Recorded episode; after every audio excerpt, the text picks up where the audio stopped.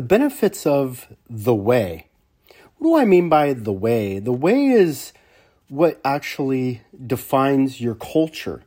And so maybe you're familiar with, you know, Google or Pixar or even Disney and the way they actually go about doing business, the way they philosophically uh, accomplish their goals, and honestly, the way they present themselves as an organization. And so the way is what actually defines your culture. And so it, it allows you to define what matters to you. It allows you to not only define your mission, your vision, and your purpose, but to also provide the, the pathway or the stepping stones, the benchmarks for for what your core values actually are. They uh, the way defines your culture in a way that uh, clarifies your strategic priorities so that not only you know what your why is, uh, but your customers know what your why is. Now, now think about this for a second. If if you know what the why your why is, if if the organization has kind of sold you on the company philosophy, and then you can sell your customers on the company philosophy, then your customers can more readily sell other customers. So that's kind of how we get the idea of raving fans, right? Where your customers become really your best sales reps. And so the idea of the way, really, it begins w- with you. Where, wherever I go, I take uh, some of, of, of my foundational pillars. You know, for me, it begins with my good, better, best philosophy and my, my do better uh, motto. And so it, it's it, it's a, a, a foundation for me that then I can apply that in the different organizations that I've been to. Because keep in mind, different organizations have have different goals. So while I personally have certain values or, or certain core beliefs that I take, whether it's in education, whether it's in marketing and advertising, insurance, or or a uh, you know a homeless mission, I, I'm still taking a lot of the, the, the, the, the core values with me. Now, what I have to do is now I have to kind of put it into that specific culture. And so when you're looking to to have organizational continuity, which is very important, right? Because we, we want the the ownership, we want the uh, administrative team, the executive tr- team, we want them to be able to to accurately uh, communicate the mission vision purpose of the organization. And and the more that we're able to repeat exactly what those pillars are the more we can train our tracks so that everybody literally whether it's you know at the product line at the sales at service in warehousing at billing we, we are all speaking the same language. Have, have you ever been to one of those companies where everybody's super nice on the phone or they're great salespeople, they're really, really nice, and then there's a problem and you call up, oh, and their billing center is is hostile. Or they're they're you know, you have a, a problem and the problem desk is is just angry and, and combative. See see the the the way of their culture isn't the same from sales to service. It, it, changes. Well, in a great culture, it really should be that way everywhere, so that not only are you able to train your tracks, but you're really able to to accurately fulfill them. And if you accurately fulfill them, well, then your customers are going to be very satisfied and very happy. And so, an example of that is when I was the the CEO of a of a private uh, Christian school district, as superintendent, one of the the areas that we struggled in was we had five different schools that kind of combined together into one, and they they really had five separate identities. They had five separate ways of of running their schools, ways of, of or brands of their Christianity or theology. And so we needed to have that that one vision, mission, mission, vision, purpose. And so our nickname was the Mustangs. And so I was able to come up with the Mustang Way. This is the Mustang Way so that our parents understand who and what we stand for that so that our staff our teachers our administration our administrative team we all understand these are our pillars. This is who we are. This is where we're going. And, and the way we came to that was well who are we? Well we are a place of faith. So we're we're a christian school. So faith became you know the the first pillar. And then what do we do? Well the what is well we provide education. And so when we you know took a look at education we asked ourselves philosophically what do we want to be known for? And you think of things like hey here are the pillars uh, the three r's reading writing arithmetic and one of the areas we came to is we want to make sure that we are, are excellent in teaching the fundamentals of education, no matter what subject. So that was our what. How are we going to do this? We were going to do this through, well, again, because it's a Christian school, we were looking to have a spiritual kind of foundation in our relationships. And so that's called fellowship. And so the way we were going to do this was by having this Christian fellowship as teachers, as administrators, as students, as as as parents so that when we go to sporting events, when we have a pancake breakfast or a prayer walk that we are unified in this this thing called fellowship and then you know why? Why are we doing this? And obviously education was a big piece of this but the other thing is we we wanted to have fun. We wanted this to be a great experience to have a great time. And so the why was part of of of our fun. And so you've probably already you know picked it out but we were starting to establish the these these F's faith, fundamentals, fellowship, fun, and then finally, when I took over the school, it was in in, in financial turmoil, and the school was losing money, and uh, we needed to restructure organizationally, and so finances were a major issue, and then the stewardship of how much we charge families because families desperately wanted to send their kids to private Christian education that costs money. And so we needed to have a not only a great uh, pricing structure, but we needed to have a great scholarship program, which me- meant that we also needed to have a great donor supply in our fundraisers. And so finances were also uh, a, a major part of our Mustang way.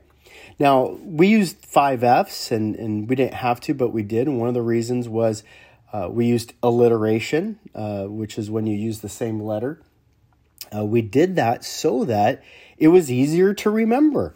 Because again we wanted we're, we're selling our our staff which really is an education so they don't think in terms of branding they don't think in terms of sales even though private christian education at the core is a, you're selling a product.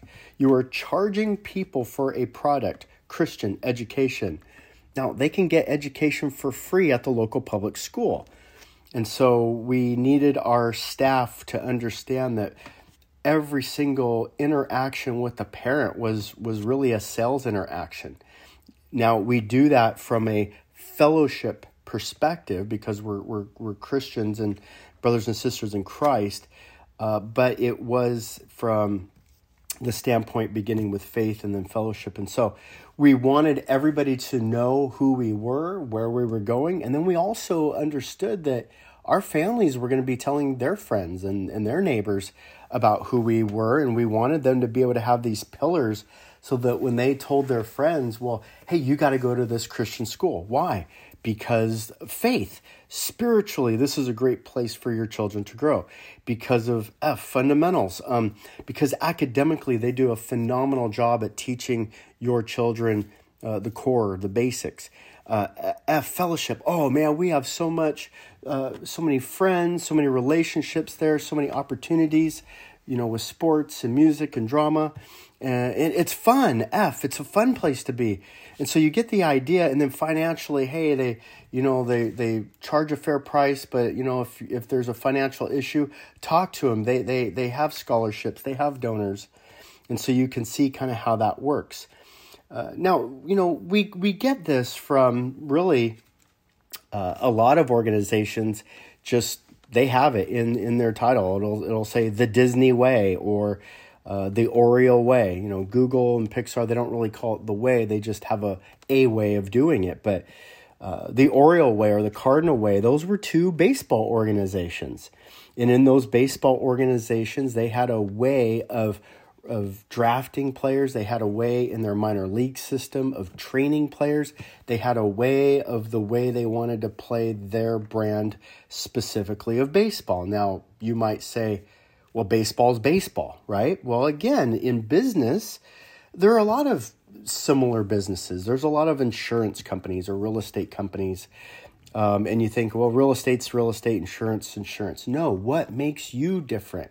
What makes you individually or you as a company unique and special? Well, that's where it becomes your way. So in baseball, the Oriole way was hey, get two guys on and hit a three run home run. That's the Oriole way. Play great defense, have good pitching.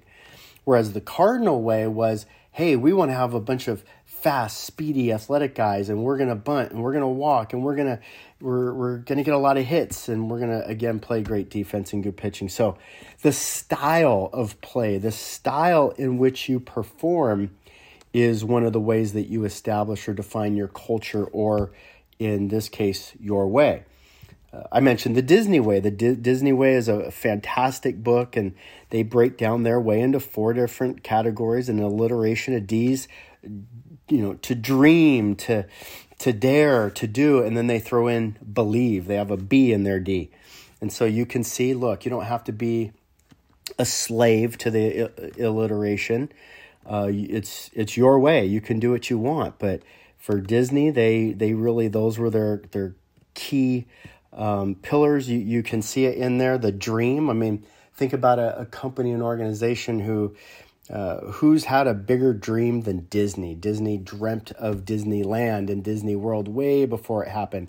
He dreamt of having a, a, a, movie or a multimedia empire way before it happened.